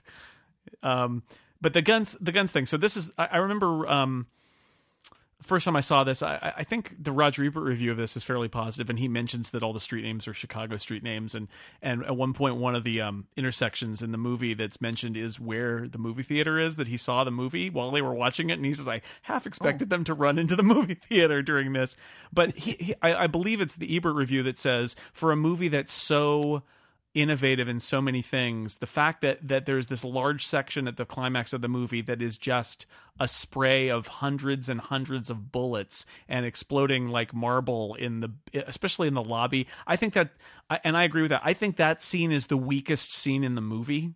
I, I think love it's those Really, that's my favorite too. scene in the I movie. I think it's boring. I think I think the There is a lot of dancing. I feel really bad about I, I feel really bad about the, uh, the security guards. Are they real people who are dying in their little goo pods, or are Well, they, they- just They are. They are they non-player that characters? for you earlier in the movie. They're part of the program, Jason. You're not supposed to feel bad for them. no, I don't know. because any single one of them could turn into an agent Into an at agent. any time. So the the idea is to kill as many as fast as possible, so Jason, the agents can't. that get scene to seems to just Jason, go on a little too this. For me. Acceptable losses, etc. That's a second comic book reference. I know. I love podcast. I love the beginning. Yeah, I know. I'm impressed. I'm impressed, John. Um, I, I love the beginning where putting the the bag full of guns in the metal detector. that is wonderful. That is wonderful. Yeah. I just feel like that the the slow motion, uh, you know, shells falling to the floor. The entire lobby is demolished, and then they get in. I feel like it goes on too long, and it, it's not. There, are way more interesting action sequences in this. Uh, That's my I that's my take on it. disagree. Go for it. Like I said, like I said, I usually don't like action scenes at all, and for some reason, there's something about this one in particular that it was just always my favorite. This the scene was almost one of the main reasons I kept going back to see the movie again and again because I wanted to see each piece of this. Um, it, and I think sound for this particular scene has a lot to do with it. The music and the sound mixing, like you mentioned, the the shells falling to the Oh, floor. yeah. I mean, they just they tinkle, They and do. it's just this sweet music, and you know, on this backdrop of you know hard driving whatever Propellerheads or something song in the background, and it it, it to me it really does kind of read more like a dance number than an action sequence. So You for me, it goes on just. choreography. Mm-hmm. Well, I mean, when when he starts doing like cartwheel kind of stuff, it is, yeah, essentially, essentially that. I yeah okay. Well, they Fair enough. found they found a material like the pillars. The pillars I think are supposed to be made of marble, but they look like they're made of like compressed newspaper insulation or something. And it makes for yeah, and it makes for visually interesting things happening during the scene, even before people start flipping around. Like they have the long trench coats. It's kind of a cliche of like you know, it became more of a cliche after long trench coat, shells falling to the ground. Yep. Again, a lot of this is from anime. A lot of a lot of the things you see in this movie had been you know cliches in anime for years and years before. Uh, and it's a fight sequence that had things going on visually that were different than most fight sequences that had been seen up to that point and then would become very common afterwards.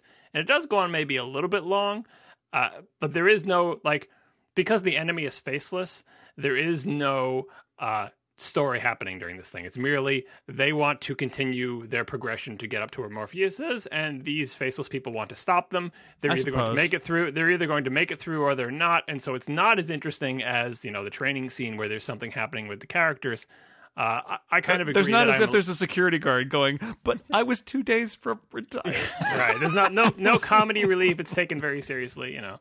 I think maybe I found this to be sort of transportive on a, a sheerly aesthetic It's level, Be- visually. Yeah. because oh yeah, and that's that's really something that's either going to hit you or it's not. So I can completely understand why this would not be your favorite scene in this movie. But I mean, I almost wish I did drugs so that I could just get high and watch that scene over and over again because I feel like that would just make it even cooler. You'd be better off watching Crouching Tiger, I think, and doing those same drugs.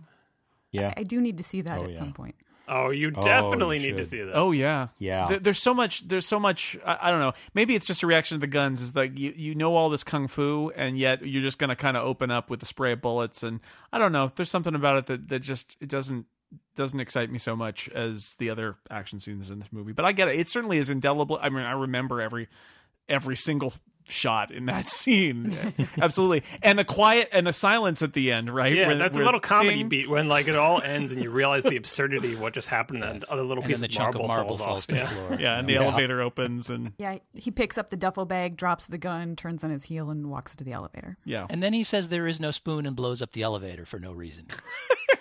no, no, he blows up the ground floor so that they can't send any reinforcements up higher into the building. That's why they do that. Is they blow What up. reinforcements? They've already taken them all out. well, the rest of the Matrix, right? There's still everybody else in the Matrix except at the subway station, which is totally abandoned. But we'll get to that in a second. But yeah, that's that's the rationale. So th- so then they get up on the roof Uh, because that's where you go, and they take out the guys on the roof. And there's that that amazing bullet time stuff, which again, like I said, it's like morphing, where like morphing in Terminator Two is like, whoa, what's going on? And then it was in every commercial, and it was in Michael Jackson videos, and all these other things, and it was much less interesting then. This is like that, where the bullet time stuff. This was so groundbreaking when it was done, and now it's like not that exciting. But th- it's still really nice to see that scene where you know he's essentially what would it be like if you could dodge bullets? It's like this is what it would be like. And then when it's all said and done he's laying on the ground and she says how'd you do that? And he's like oh I, you know i got but it made a hole in my in my jacket so i didn't do it good enough right? It's great. It's great but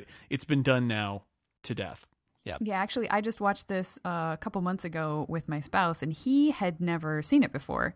And I just the movie did not have the same punch for him because he has seen all of the the things that have sort of tried to redo it. In most cases, not as well. this is the first one of those I know, and I he, he said he said I know I, I tried to keep that in my head, and if I had seen this at the time, I probably would have affected me more. But so he cerebrally he was able to understand that it was cool, but it just didn't affect him on a gut level.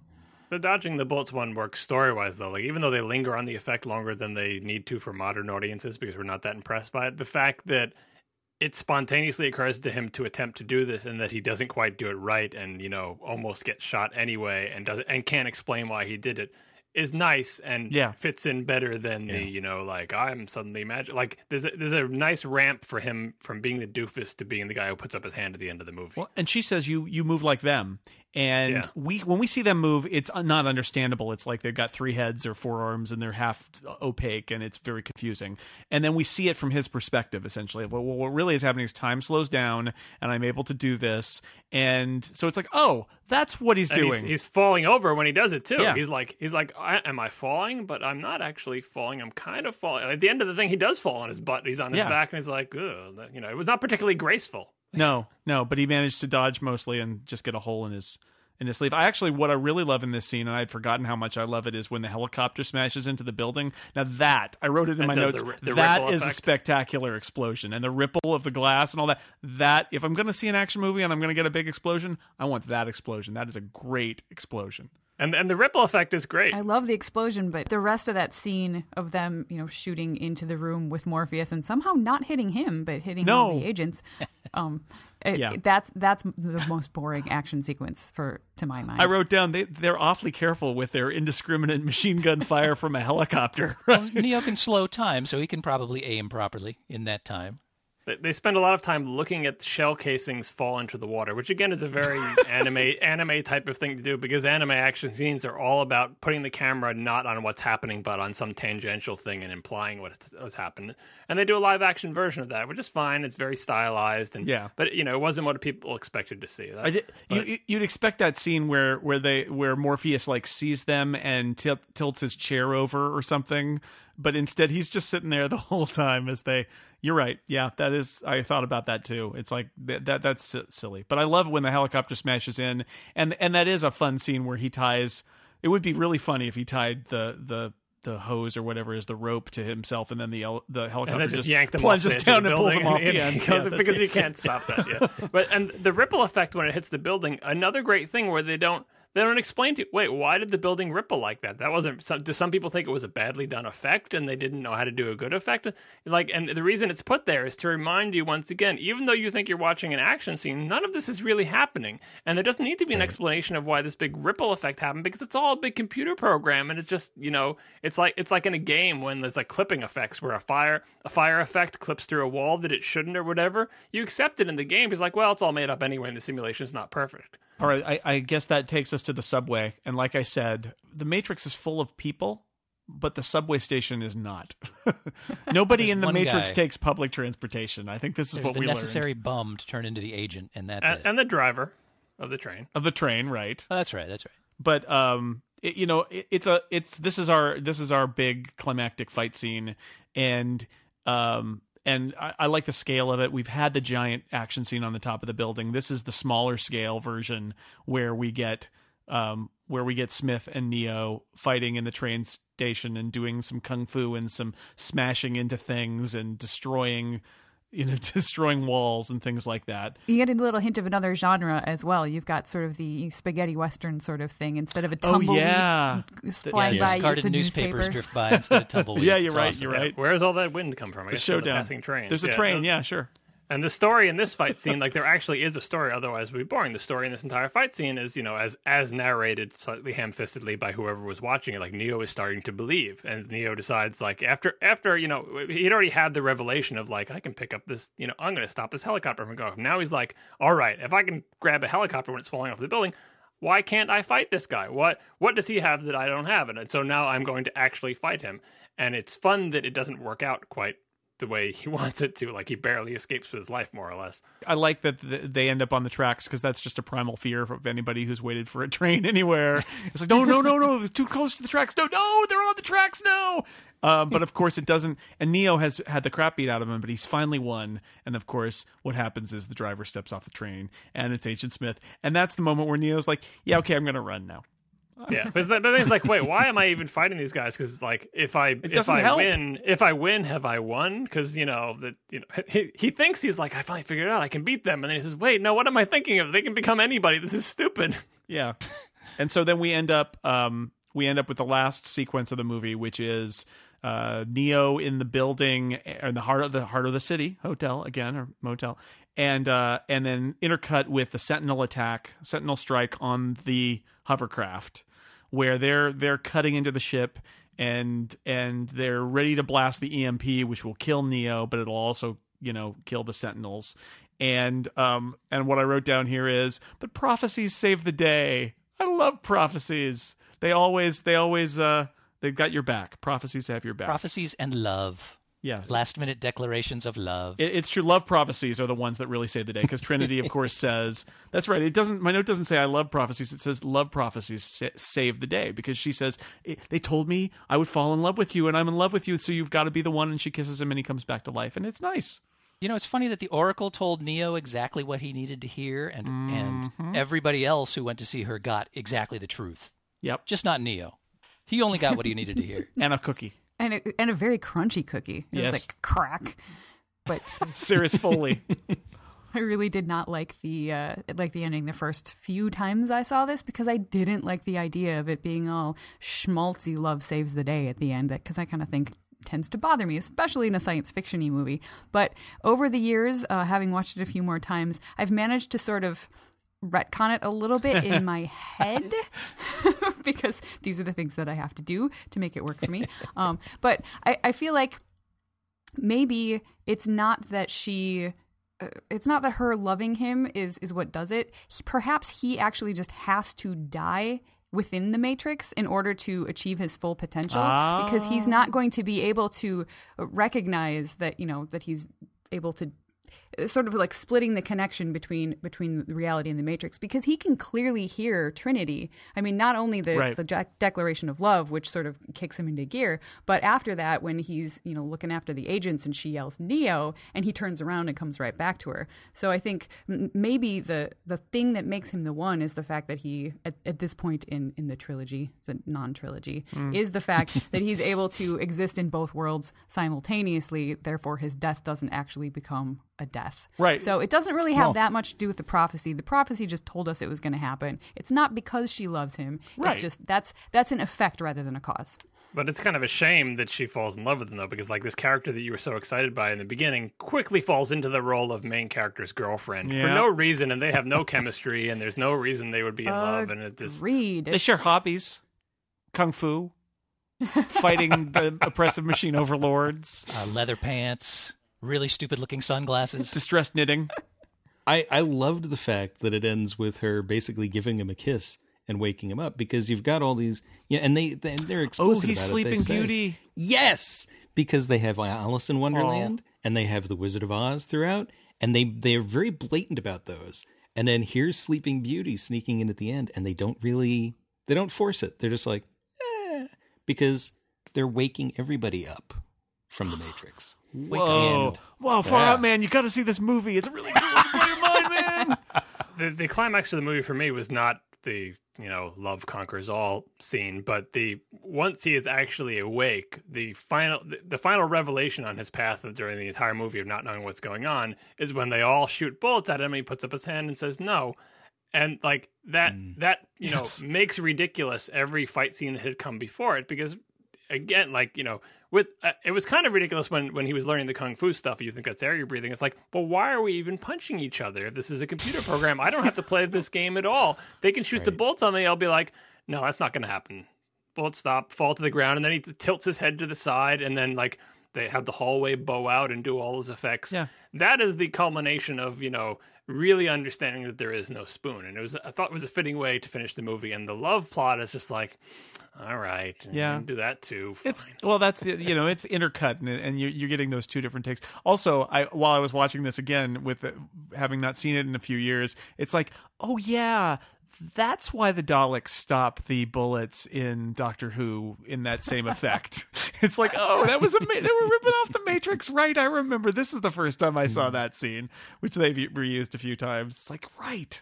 Right, that's where that comes from. This is such, a, and, that's the thing that somebody who sees this for the first time now might not realize, because again, we've seen that all of these things a million times now. Is so mu- many of these things were immediately taken and riffed on by everybody else because it Yeah. was and and granted that it was not a wholly original thing and there are lots of things that were being cribbed from anime and cribbed from eh, you know Asian cinema but uh, for western audiences and I think western a lot of western filmmakers and TV makers this was that revelatory moment of like oh my god did you see that scene or this scene or this scene and it spawned a whole Then again, uh, The Matrix was in Doctor Who in 1977. That's so true. It did predate this. in the best title of any Doctor Who episode ever, The Deadly Assassin.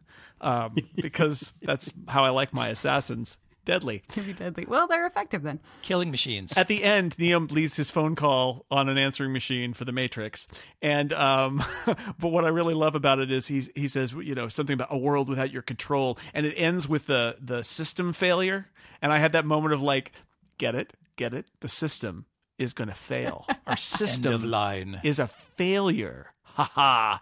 When you pay your taxes, and, then, and then he and then he flies away. and he flies course, up. Well, is- that, that's great, right? Because it's like the final culmination. It's like, yeah, he can fly and stuff now. I mean, of course he can fly. Why? Why wouldn't, Why he wouldn't be he? able to fly? Why wouldn't he fly the whole time? And in fact, in sequels, I bet he flies the whole time and stops. Oh wait, he doesn't do that. I No, guess. All right, never. but never mind. imagine if there was a sequel. What would? How awesome that would Yeah, be. I mean, like that's the promise they can't fulfill because once you've ramped him up to infinite power, the sequels either would have to change the rules entirely or be boring. And instead, they kind of went back to like, all right, well, we established that he can fly, but it would be better if he struggled by fighting and punching a little bit more because that's what we know how to do. more interesting.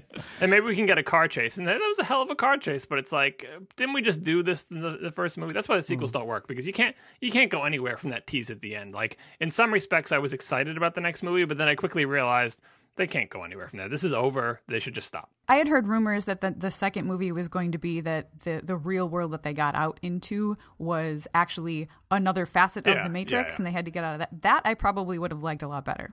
Yeah, that that was the obvious way they could go, and w- the way that many other movies have gone since is like how many? La- I mean, Inception, obviously, like is the one. Even that so, that ball would have been a retread, so it still would have been kind of a letdown. so about the same time this movie came out, uh, there was a, a Chris Carter, the guy who did the X Files, did a, a, a very short-lived um, Harsh TV series called Harsh Realm, right?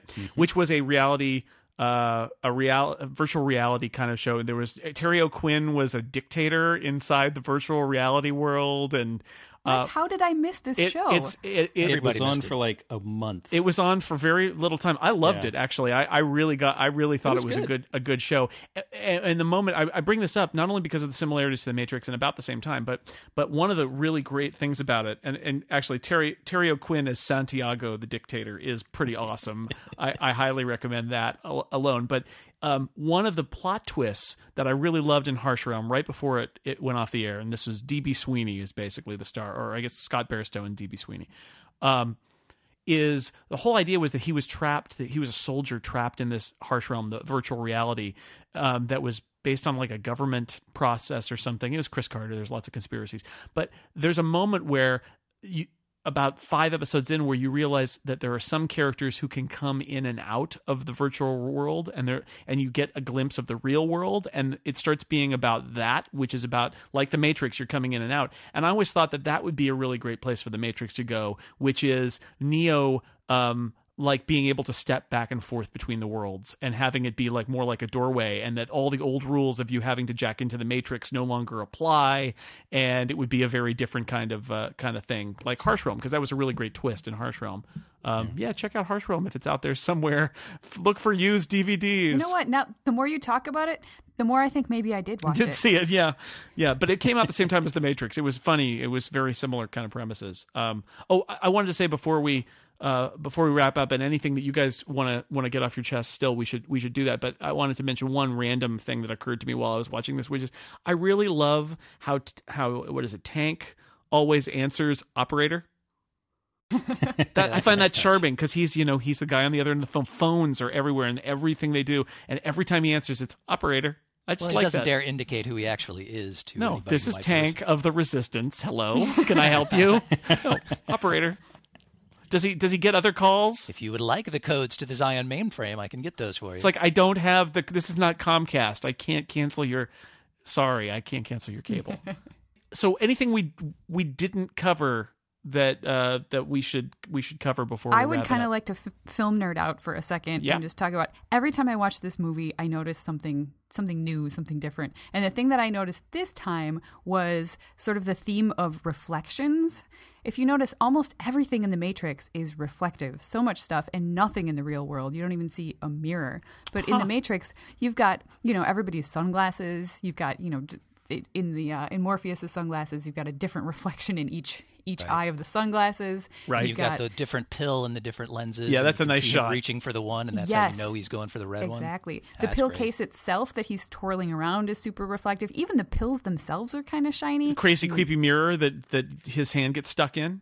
Exactly. And that's that's the part that just really got me this time. You know, reflections aren't real and neither is the matrix. It's a great symbolic sort of oh. distorted thing for it there. And then you've got the mirror that kind of goes all wonky and starts climbing up his arm. The- A literal reflection is the physical manifestation of his distress at that point. I just I thought that was really awesome. There is no spoon; it is only yourself, and you know because your face is in it. Oh yeah. Exactly. wow. Uh, on the op- operator point that you brought up Yes, before, operator. I my take is that he was not saying that he's Lily Tomlin, like the operator at the end of the phone. It was like an IRC channel when you've got ops. I think that's what they were going for since it was the 90. He's the, he is the he's the channel operator. He's the sysop, not yeah. the- He's the dual. op it's a dual meaning, but it, it is that uh, he is the Lily Tomlin operator. The whole idea is they dial out and they get the operator. One ringy dingy. One ringy dingy, ringy two- and then you're out of the matrix. Time Life Books. Would you like to order our 13 part series on ghosts and ghouls? That's how they keep you in the matrix. That's how the This is, system. this is age testing our audience who make these contemporary comic book references and then go back to Lily Tomlin, the operator. Look it up. It's probably on YouTube, kids. I'd Look like to up. apologize again to the, all the grad students who are listening. We're sorry. Yeah, they already had to look up Mr. Wizard after watching this movie.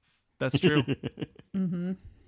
Uh, I did want to mention it's so fast I never noticed it before, but when Agent Smith explodes, part of his face flies by and it's still Yep. screaming. Yes. Yeah. I love that bit. That's a really counterintuitive ending too, where he he dives into the agent. And you're like, what is going on? you know, again, the 'Cause that why the not? Why grad students. Far out, man. He's yeah. reprogramming. Well, he's that's figured out- exactly it. He's he's going right inside him and and Yeah. and and tearing him into little pieces. Yeah, and reprogramming him exactly. I I I wonder if he comes back in the next movie. He does, um, but but you know he can't beat them any conventional way, and so now he he's given up. And and I, it's a nice moment too when the other agents look at each other and they're like, "Yeah, we're out of here. This is we we don't know how to. We're not prepared to deal with this guy, so we're we're out of here." Um, yeah, that's that's a really nice weird. Every time I see it, I'm like, "That is so strange." He just dives into him, and then he's gone, and then he, the guy blows up, and then he flexes his muscles, and the whole the whole hallway bends. I kind of like the non-Matrix world a lot more towards the end of this movie. Like when the Sentinel is tearing its way through, like you know, while the little love scene is going on there, as the Sentinel is tearing its way through the the thing, that I find menacing and interesting. Those Yeah. mechanical real world devices tearing through with lasers, like these, you know in a Terminator esque kind of way. You know, that's what he does. That's all he does. And Erika, that there's your shiny thing in the in the real world. The only shiny reflective thing in the real world are those super shiny, beautiful sentinels that are. Yeah, Yeah, the- actually, the threshing that and the uh, the ports on the back of their heads are the only other thing yeah, that's shiny, which is Oh, yeah. something you know created by you know the the the robots, and then the way you get into Yeah, the Matrix. They, they basically have the, the dark Jony Ive doing all their designs for the, for the AI things. It's very sleek. That's and- why and they need the. Matrix. Is the creativity of the of Jony Ive in the in the Matrix app version of Apple. Because for a while it was all like leather and felt and wood. It was really weird. No, that was the fall of humanity was the skeuomorphism, and then then the then the Matrix Th- came. That was the decadent times as seen in the Animatrix. yeah, but then they then they made the beautiful uh, beautiful Sentinels that will come and kill you with lasers. Um, but they're beautiful, the little squid guys. They're pretty awesome. I always get confused about. I I always like to think that the ship is like a submarine and it's in the water, but it's not. It's a hovercraft, and they say it's a hovercraft, and yet I the way the Sentinels move, they move like and they look like Yeah, squids. ev- they, everything looks like it's in water. they look like they're in the good. water, Yeah. but they're not. But they, They but they look like they are. but are. they can crawl, and it's not clear that they would be able to fly given how they're designed. Well, once they land, they look like I mean, it's like twenty thousand leagues under the sea. Like it's a submarine. You know, Yeah. It's Yeah. the whole thing they're doing there. But when they cut a hole, water doesn't come in because it's not actually a submarine. So, yeah. All right. I think we've reached the end. Um, and we're not going to do two sequels. Cue the Rage Against the Machine riff. That's right. Yeah, seriously. Uh, but this is this has been great, and it was it was fun. I mean, I don't know about you, it was fun for me revisiting. it. It'd been a little while since I saw the Matrix. I, I bought the Blu-ray, but it was kind of fun to to watch it in HD with the surround sound and all of that. And I hadn't seen it in a little while, and I remembered all the things that I like about it. And there are some things in it that I'm like, yeah, well, you know, it's not not that that scene isn't that great or all of that, but it's such an influential movie and it's still fun to watch and and, and the fights are are are beautiful and it's kind of fun to watch Morpheus be a fortune cookie and and uh, the Oracle called Neo not too bright and all of those things are so I I really enjoyed it. I don't know about you guys. I really enjoyed the doing the rewatch. Oh yeah.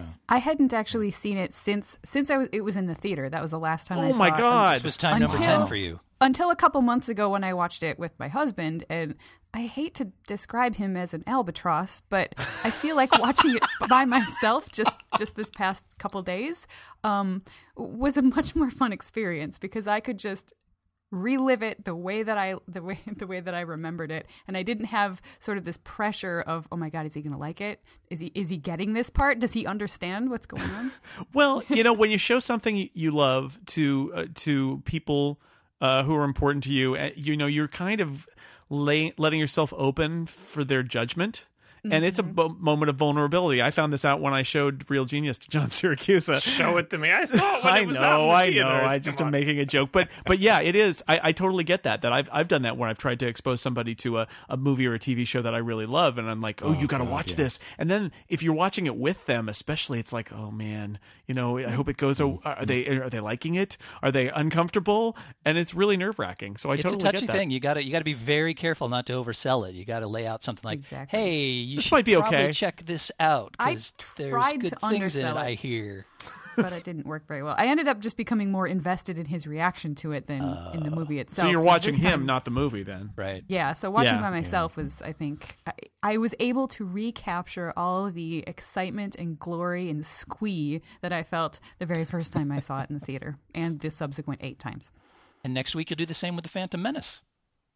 You know what? I just might. I haven't watched that since it was in the theater either. you- Turn, turn back. Be prepared for disappointment. Having we just we mm. did, we did that rewatch. That was not no. We'll see. I'm very good at I'm very good at sort of slotting myself back into a, a place and time in my mind. So if I'm able to, to do that successfully, I might just be able to recapture the the excitement of the moment and not pay too much attention to the specifics of the film. Uh, a team of social workers will be headed to your house to talk you out I of appreciate this. that. Take the blue pill. Yeah, take the blue pill. Thank you. That- Well, well said. Okay, we have reached the end of our time, but I want to thank my guests for for taking the red pill and joining us in the Matrix, and we will continue to fight against the machines, um, etc.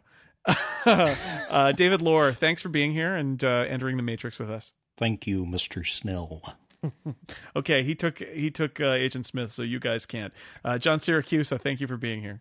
I'm going to take this opportunity to recommend once more the Animatrix. Animatrix, it's good. Yes, it's yeah. A N I Matrix. It is two animated shorts. I don't have no idea where you can get them, but I bet if you do a Google search, uh, watching this movie again, I was able to let go of my anger at the premise and just enjoy it.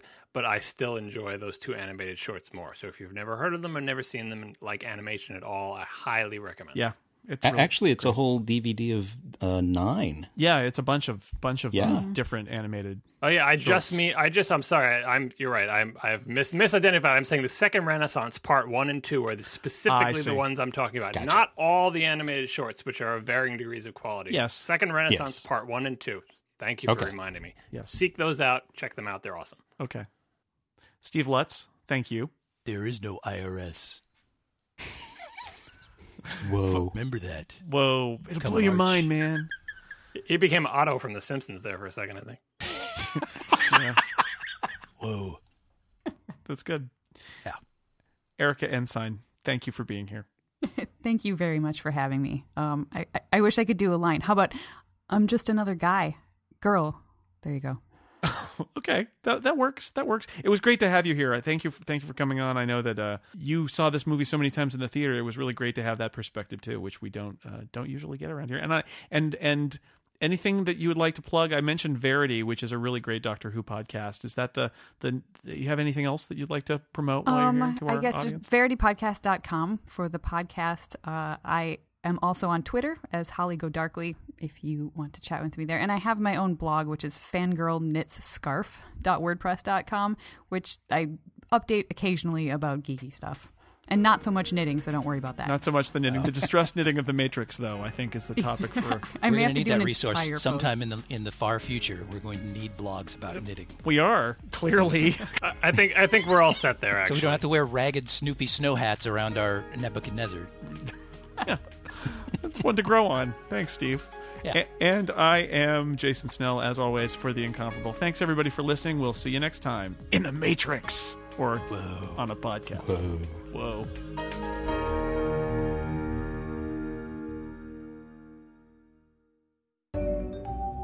Hey, we made incomparable t shirts. That's right. There's one with our logo. We call this one the Siracusa. And for fans of rigid airships, there's also one with our Zeppelin on it. We call this one the Zeppelin because we're really creative. Anyway, they're on sale until October 7, 2013 at 2 p.m. Eastern Time. So order before then or be eternally sad. Visit theincomparable.com slash shirt to learn more.